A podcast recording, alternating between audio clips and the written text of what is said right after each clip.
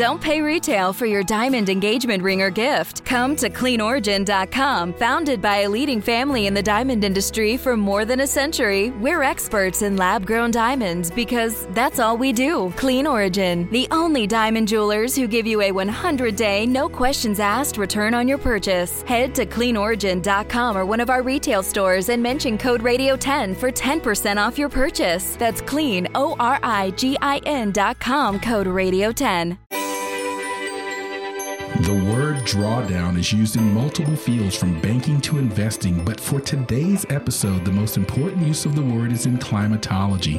Climate drawdown is the point at which greenhouse gas concentrations begin to decline on a year to year basis in order to reach carbon neutrality.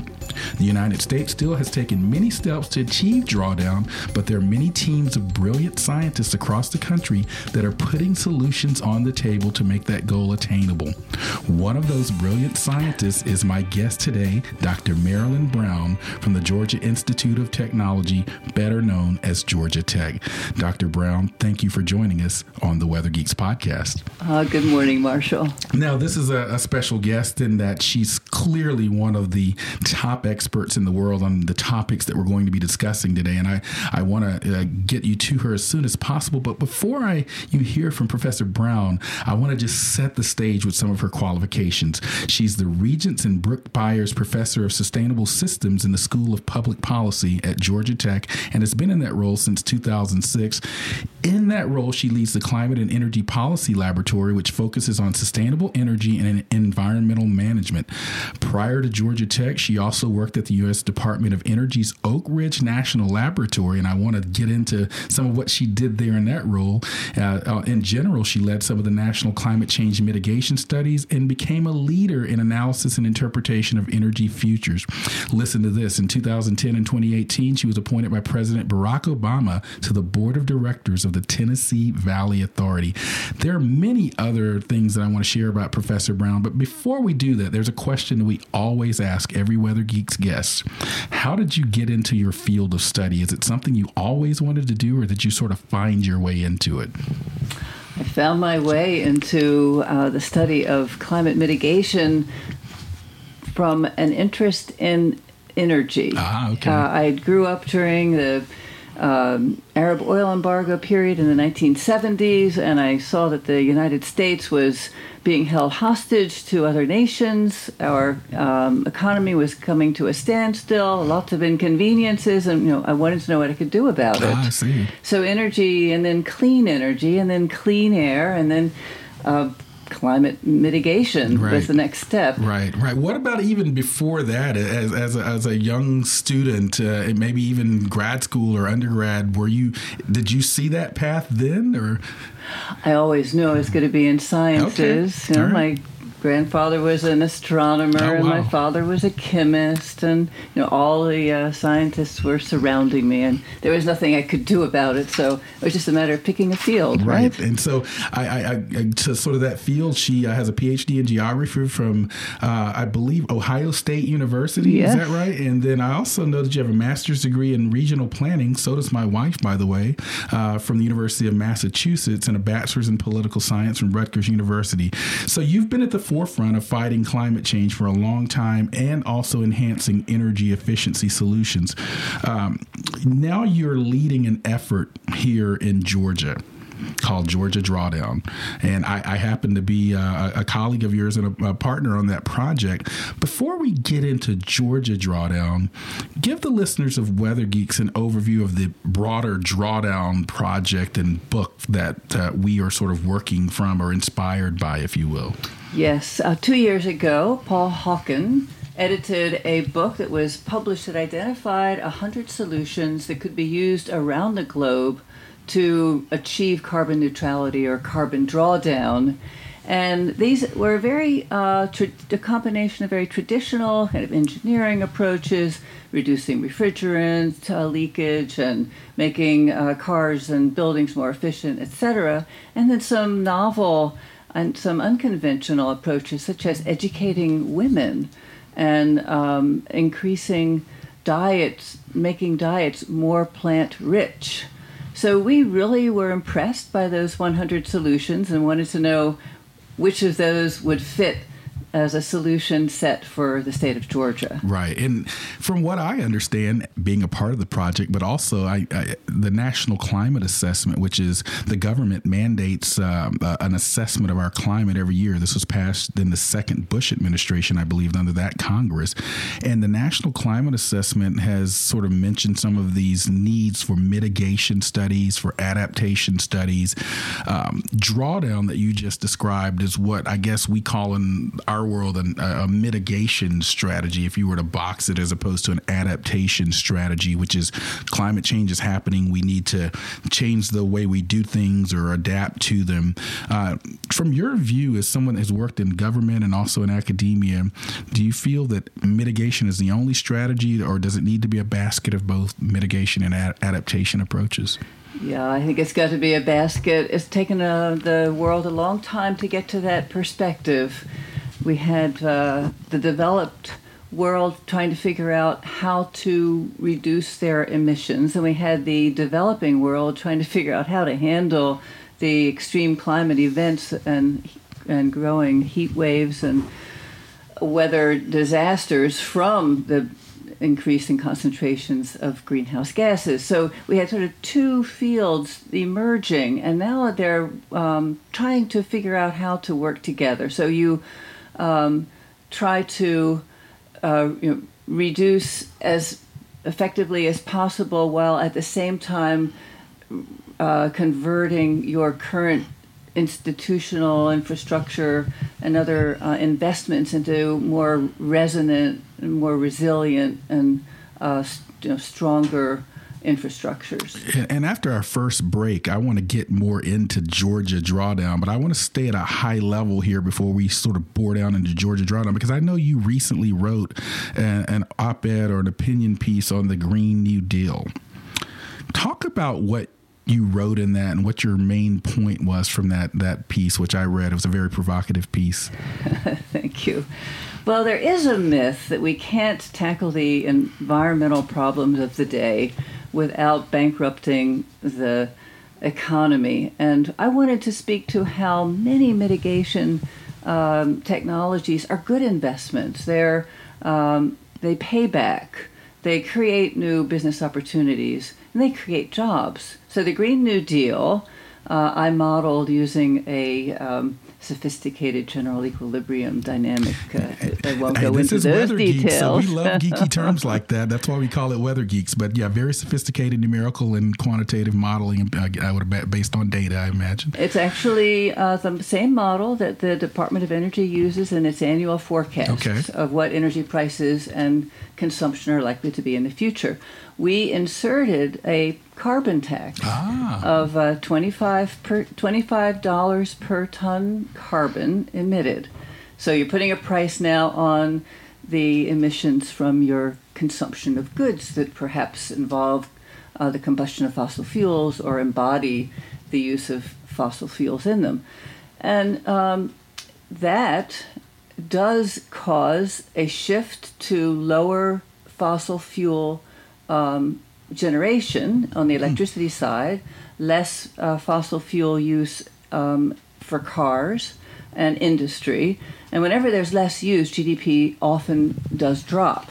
However, at the same time, there is a need to invest in it. You, it precipitates new uh, products and a greater focus on reducing energy consumption the big winner there are jobs from energy efficiency. okay. You don't really um, employ many people when you're generating electricity or uh, even in the oil and gas industry. It's not labor intensive, but energy efficiency is. So the moment you change from a production to focus on consumption, you have jobs as a big um, secondary benefit. So that was what that was the provocative part of my uh, and I thought paper. so, and I, and I wanted to mention that because we are hearing all types of versions of the Green New Deal, and it's it's getting sort of a lot of traction um, for those that are uh, for it and against it, if you will. I know in your work you focused heavily on accelerating the development and deployment of sustainable energy technologies. That's something that you're known for. Uh, are there any particular technologies that you think that would have the most impact? Or the least impact or the are even easy to implement on broad scales just from your work over the years? Well, I like to um, highlight some of the technologies that you and I can install and deploy, and uh, they can make a big difference. Of course, the um, use of solid state lighting. You know, LEDs mm-hmm. to replace. We should nobody should have an incandescent bulb in their house anymore. Right, I right? agree. So yeah. that sort of so that's that's if you're listening out there, do an assessment of your home today and see what kind of bulbs you have and get those things changed out and it pays for itself. You know, you wouldn't you you earn much more from the energy saved by converting to higher a more efficient lighting than you do say putting your money in the bank. Right. And you know, so it's a good investment. Right. Um, and then you can move to other parts of your home. You've got uh, the opportunity, for instance, for a heat pump water heater. Uh, highly efficient. It, the more we have of these, the fewer plants we need to build in the future, right? So, uh, high efficiency air conditioners. We have air conditioners now with coefficients of performance that are out off the charts. Yes, yes. And we have a lot of advances, and so science is, in fact, moving us along nicely to a more sustainable future. But we have to spend our money wisely to prod that along. Yeah, this is something I've actually even been thinking about in the home that when I moved back to Georgia from the Washington D.C. area, I, I mean, I've been in that home about 12, uh, 15 years now, and I've been talking to my wife because I said, you know, I bet we should up, update our air conditioning and, and heating system because I'm pretty sure there's a lot more efficient models out there right now, given some of the things that I, I, I talk about. I want to set up drawdown, a Georgia drawdown. Can you just talk about, and then after the break, we'll talk a little bit more how did Georgia Drawdown get started? Who's funding it and why?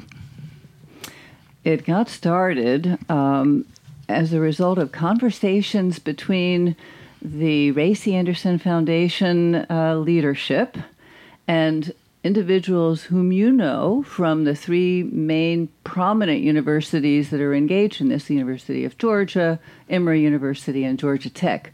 We were all talking about what could be done. This was about two years ago. Right. And um, the notion of using Project Drawdown, just recently published at a global scale, and seeing what it meant for Georgia, emerged as a, a wise way to proceed. Yeah. Why not um, leverage that work and, and go from there? the comfort of your favorite seat is now your comfy car selling command center, thanks to Carvana. It doesn't get any better than this. Your favorite seat's the best spot in the house. Make it even better by entering your license plate or VIN and getting a real offer in minutes. There really is no place like home. And speaking of home, Carvana will pick up your car from yours after you finalize your offer. Visit Carvana.com or download the app and sell your car from your comfy place.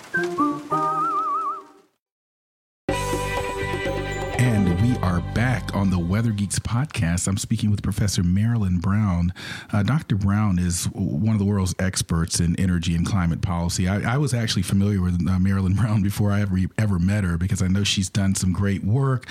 Uh, I, I gave you some of her credentials as we led into the podcast, but I want to give you a few more. She co-founded and previously chaired the Southeast Energy Efficiency Alliance, uh, has served on boards of multiple climate mitigation focused committees through her career. She's a co recipient of the Nobel Peace Prize in 2007 for her work on the Intergovernmental Panel on Climate Change, the IPCC report. Uh, and she's authored more than 250, I'm going to say that again, 250 publications. Uh, for those of you that are not in the uh, academic world, and many of you aren't, that's an incredible number of publication. So that means she's incredibly um, productive scholar, one that's sought out. And so we're glad to have her on Weather Geeks. Now, we were talking about Georgia Drawdown, and you were talking about how the Ray C. Anderson Foundation, shout out to the Ray C. Anderson Foundation, uh, that uh, really is putting their money where their mouth is in terms of moving the needle forward in the state of Georgia. Is Georgia Drawdown unique uh, to the, are other states doing things like this, or is this an area where Georgia's leading? I believe that uh, Georgia is exhibiting leadership here that's unparalleled across the country. Other states have taken different approaches, so it's not as though there's inaction, But we're the only state that is using this particular model and trying to see how much we can benefit from it and make it fit. Right, that makes sense. Yeah. And so I, I, know be, being involved in this project uh, for the last year or so, there, there's been progress. What are some of the sort of big milestones for the project so far? And we're we're taping this in mid February, uh, so I, I, I can't guarantee exactly when you're listening to this, but I know that there's some milestones, but then there's some goals ahead. So, what are your milestones so far? One of my favorite milestones is that we updated the carbon footprint of the state of Georgia. That was the first thing we did. Um, it's important to know what's being emitted by um, which sectors of the economy in order to identify the most promising ways to reduce those emissions. So we uh, were able to document that the uh, state of Georgia emits about 130 million tons of CO2 a year, Wow. and it uh, its forests and agricultural soils absorb about 30. Now, these are numbers that could change a little bit, but what I love about those two numbers is that you take 130 and you subtract 30 and you get a carbon footprint of 100 million tons of CO2. It's easy to remember, and you can begin to think about chunks then. What can get you a million uh, ton reduction? or one more million uh, absorbed in our forests or soils, and then you're at a 1% benefit. And we are using that as a um, sort of a threshold. We can't do everything, so we're not going to talk about the little small things um, that don't amount to that. But instead, we're looking at these $1 million, 1 million ton, a time, unit. Sure. Yep. And so you heard Dr. Brown talk about sort of forests and soils. Just a little geek out here, which we like to do from time to time because we are scientists. Um, you might have heard, or maybe you aren't familiar with this term biogeochemical cycles, but there are biogeochemical cycles in the same way that there are water cycles. And I know we learned about water cycles in fourth grade. Uh, my seventh grader probably hasn't heard too much about biogeochemical cycles, but carbon is one of the carbon cycle is one of them. And in a carbon cycle, there are sources of carbon and there are sinks of carbon. And so forestry and soils tend to be important sinks, as you heard Dr. Brown talk about. So Georgia Drawdown now is bro- breaking out, I believe, into groups or these baskets of working groups and trying to find what solutions are going to be applicable to Georgia. And I know you had a rollout event, I guess maybe in the fall or late. It was actually in the winter, I believe. And you started rolling out at least some of what you're thinking there. Can you give us a little bit more on where where that is? Yes, indeed. Uh, we succeeded in taking the 100 uh, possible solutions from Project Drawdown and uh, down selecting to 22 is our current number. So they do span five sectors of the economy from electricity generation to transportation, the built environment, forestry, and food systems. And within each of those five sectors, we've picked four or five of the top solutions. So, just to, to list a few of them in transportation, energy efficient cars and energy efficient trucks, Right. but also electrification of cars and trucks. I, and I, I I think you probably drove here in a car that's at least somewhat electric, as I recall. Uh, yep, it's a battery electric, Yes. all electric. Plugged it in last night just to be sure I could get Yeah. here in case I got and, lost. And I got here in a hybrid. I haven't taken the full plunge yet, but uh, yeah, I, th- I think and I think those are three that sort Mm-hmm. of probably are intuitive to people, but they're still important parts of the basket. Or well, what are some of the ones that maybe surprise people? Well, alternative mobility. So that's uh, sort of the first mile, last mile. Uh, how do you get there? How do you um, walking and scooting and biking? and, you know, all these alternatives Ah, I to see. the automobile. And another one in transportation that might surprise you is aviation groundwork. So how do you move planes and people around at airports? Right. And the port of Savannah. Right. Yeah. So Yeah, so the transportation clearly some surprising and some not so surprising answers. You also mentioned um, buildings, or I guess the, uh, I guess environment and materials and electricity generation, food systems. Tell us about some of the sort of more interesting ones there that people might be surprised to hear about. in in electricity generation, uh, your um, uh, listeners might be surprised that wind is not on the list. Not the It's not on the list. That might be the big surprise. I think that's right. We are looking at only what can be done over the next decade. You know, we want to uh, try to promote this notion that there's a lot we can do right now. And for the state of Georgia, um, we do not have any offshore wind under development. Getting wind deep into um, the state of Georgia at the heights that would be needed in order to be cost effective um, is too costly. So- so I wanna make sure- a, a little a little little science. Please do. But before I, before you Okay. give us that, I want to make sure that you people understood what uh, Professor Brown just said. It's not that we're not advocating this win for a solution. Right. It's just in the time scale that we're talking about and some of the sort of logistics of it. It doesn't make sense for the goal set out in Georgia Drawdown. Now, give us your science geek out here. Okay. I just wanted to mention that um, the power you get from a wind turbine is a function of the um, speed of the wind to the third power. And of course, the higher you get, the more wind typically you can find. We have to get to very high hub heights in Georgia in order to find sufficient wind. Right. So until the mechanics and the transport of large pieces of infrastructure can be made more um, affordable and doable, we don't think wind will be built. Right. So that's this decade. Exactly. And I just Yeah, want to make sure we think. clarify that. And thank you for that lovely geek out because the geekier the better on this podcast. That's why we call it that. We don't have to simplify things down here because we found that our listeners listen in because they want to dig deep into our world. Uh, food systems, land use, um, anything there that might say, oh, p- make people go, oh, wow. Plant-rich diet, of Uh-huh, course. yes. And waste, reducing food waste. Those Yes. are two really big options that we all can have an impact on. Yeah. Yeah. Wh- what about this group, this working group that I'm familiar with that, called Beyond Carbon?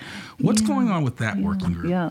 So we engaged the business college at uh, Georgia Tech, which has a sustainability center, which again the Ray C. Anderson Foundation has helped to uh, get up and running. They're, they're interested in uh, a sustainable business, and we asked them to look at the um, health, the equity, environment, and uh, economic impacts of all of these 20 or so solutions we'll be looking at. So we'll be back to asking are there other benefits or other costs that uh, would make them more or less feasible? Because we want these to be uh, obvious winners. We think we've picked some really great winners, but now we have to dig deep and make sure there aren't any hidden problems, or if perhaps there's a hidden you know, treasure of other uh, benefits that we can highlight that means that these solutions not only reduce emissions but also create, say, a healthier environment, which Right. is often the case. Right, and and I want to emphasize that this is just the beginning of the journey. We're sort of, if you're talking about a flight, we're just sort of taking off here. We're you know we're not necessarily even fully in flight yet, uh, and I guess that leads to my next question as we kind of progress toward the spring. What are your sort of next steps in the project? Because again, this is a one to two year project so far. Um, we we anticipate further things happening in the future, but what's sort of your next short term to midterm goals? Yeah. So for each of the uh, short list of solutions for Georgia, we're looking at the um, achievable impact that they can have over the next decade. So we're quantifying that. Um, how many rooftops could you put solar panels on, and what kind of electricity? How much electricity would that generate? Um, even digging deeper to ask the question, well, it might generate um, during daylight hours. What are you going to do when the power is not available other times of the day or on cloudy, rainy days? So then backup systems from uh, storage or you know other devices and ways to make um, the solution work. Right.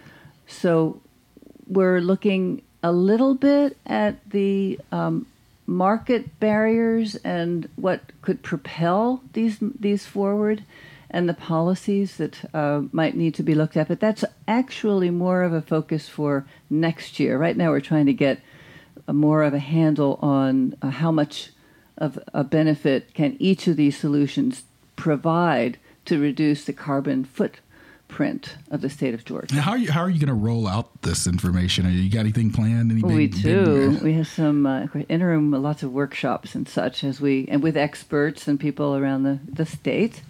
But on um, May 20th, Georgia Tech is having a, a conference. We'll have room for several hundred people, so uh, interested viewers should get in touch if they'd like one of those seats. Uh, we'll be rolling out our um, sort of final results at that point.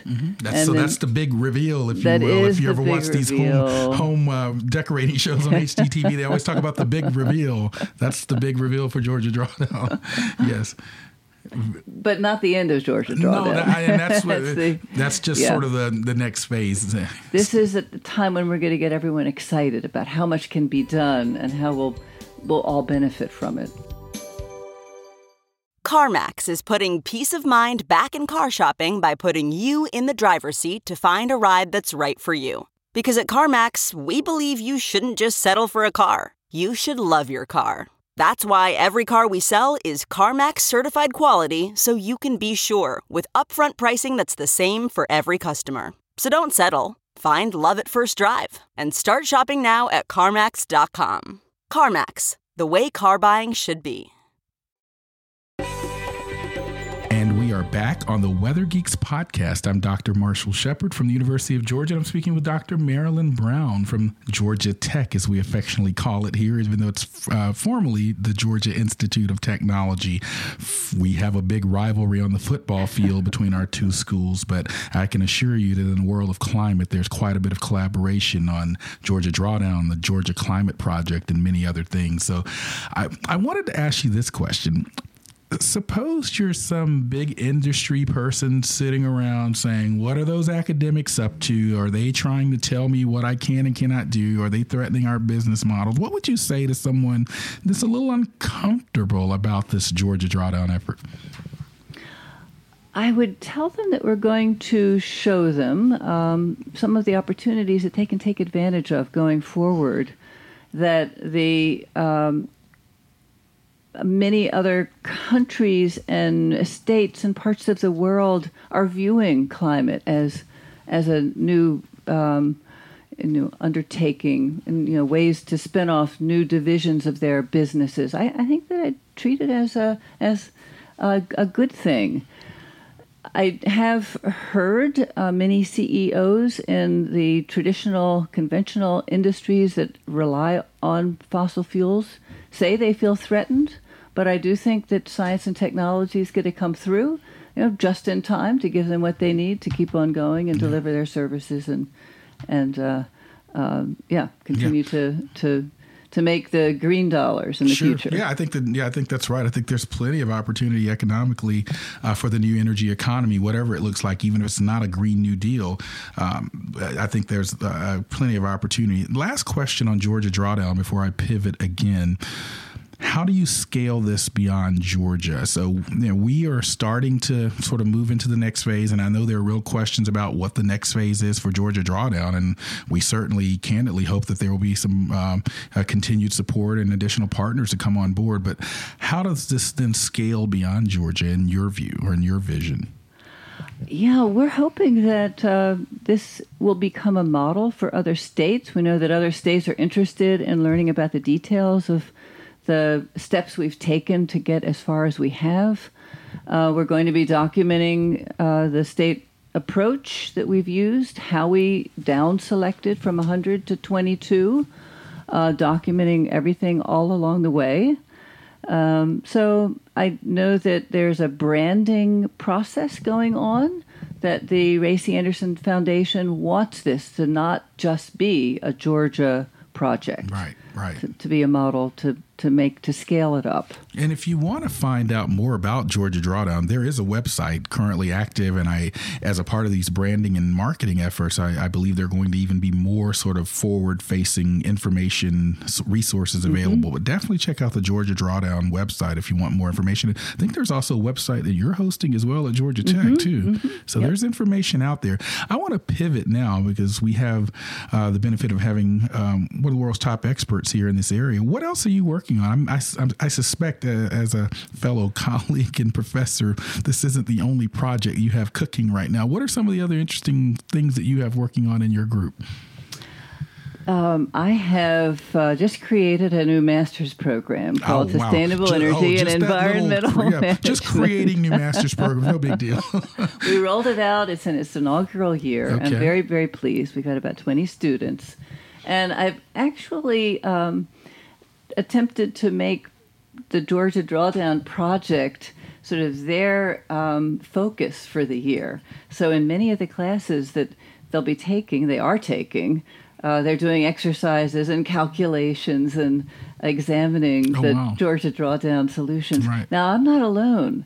We have six or seven courses across UGA, Emory, Georgia Tech, and Georgia State. Right. They're using Georgia Drawdown. Absolutely. So I know you wanted to hear about something different, but to be honest, this is rather absorbing Oh, um, me. no, oh, I'm got, well, no, it's an all-encompassing project, and so, um, but I, I guess one of the things that I would say about that, and I think it's something that universities across the nation, and specifically those here in the state of Georgia, um, we are literally moving beyond this model of just sort of academic knowledge generation and keeping it in the ivory tower. These are activities that are ongoing that matter, that affect local, state, national, international policy, uh, stakeholder interactions. And as you just heard from Professor Brown, with this new uh, master's program, you're training the next generation. What what types of jobs would people that come out of that program? Where would they work? NGOs, government, private sector, all of the above.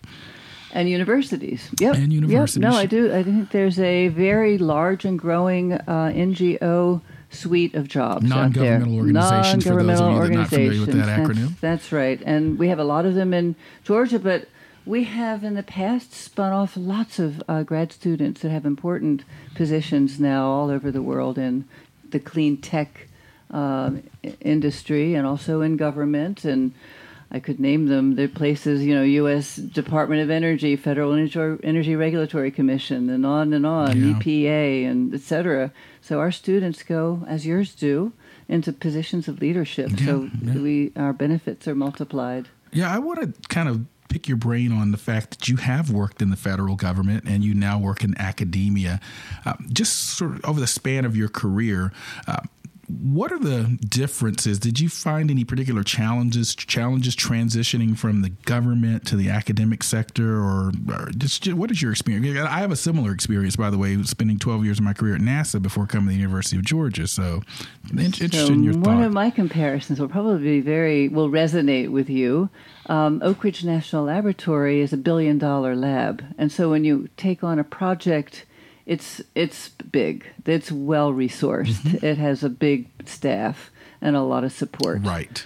In a university, this the budgets are much smaller, Yes. but you have the excitement and the uh, ambition and the energy of these young students. So it's a very different um, way to do research, and they both have their pros and cons. And agree. happy to have had a chance to be in both places. Yeah, I, I would agree with that. At NASA, a very mission driven agency. And so that mission driven agency had support, had uh, contractors, and all types of support. Uh, you, you're basically doing the same types of things in the academic and federal lab environments, but with a different approach and resource base. I would agree with that as well. Uh, drawing to the close here with this podcast, but Marilyn, what are your thoughts as we go forward? I mean, I want this is a big picture pie in the sky type question at this point. You know what's going on with climate change, with extreme weather, with efforts, with all the politics and innuendo and trolling and various things that what are you, what is your view of the landscape going forward on climate change and what we need to do going forward? we need to recognize that without further policy interventions, in which I would capitalize putting a price on carbon as the most important needed policy. So a carbon tax. A carbon tax And by or- the way, that's something that a lot of conservatives have gotten behind. Without that, it's quite likely that our carbon emissions will not decline.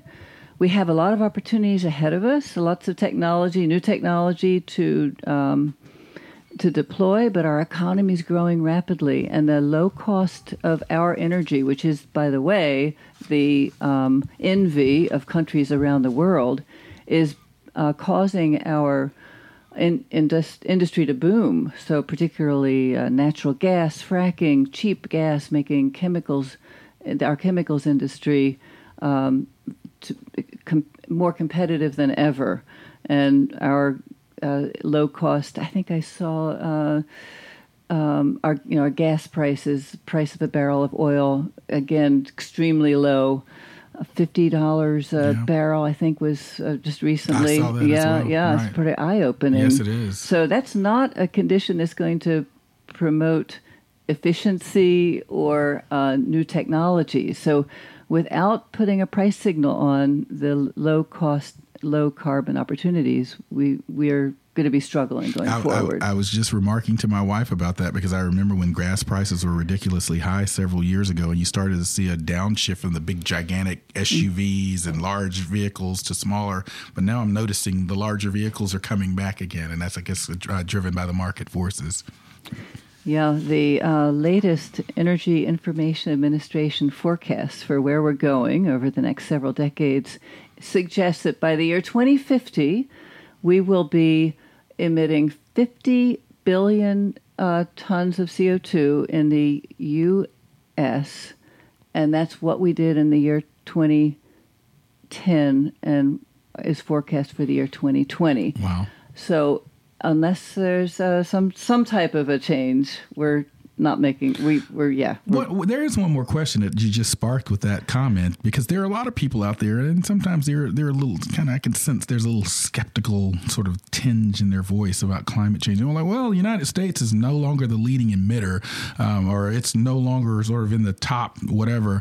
You've got China and India uh, what would you say to people that bring I mean so the short answer is yes that's true those countries emit a lot too but what would you say about sort of this notion that the you know the the U.S. must play its part, but it's still not enough.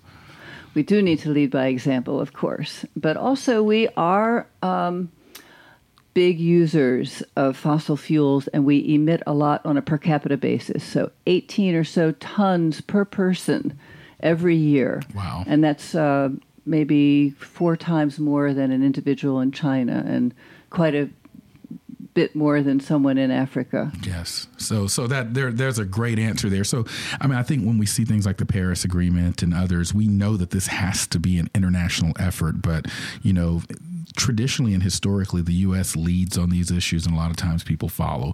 Uh, Dr. Brown, it's been great to talk to you, but I can't get out of here yet. The big thing that we must do before we end the podcast is now time for our Geek of the Week. We like to highlight a scientist, superstar, great geologist, or weather weenie at the end of every podcast.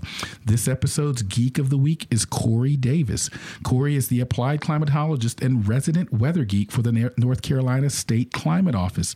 He loves researching old events, especially severe storms. He's an excellent communicator and sometimes groan worthy pun connoisseur.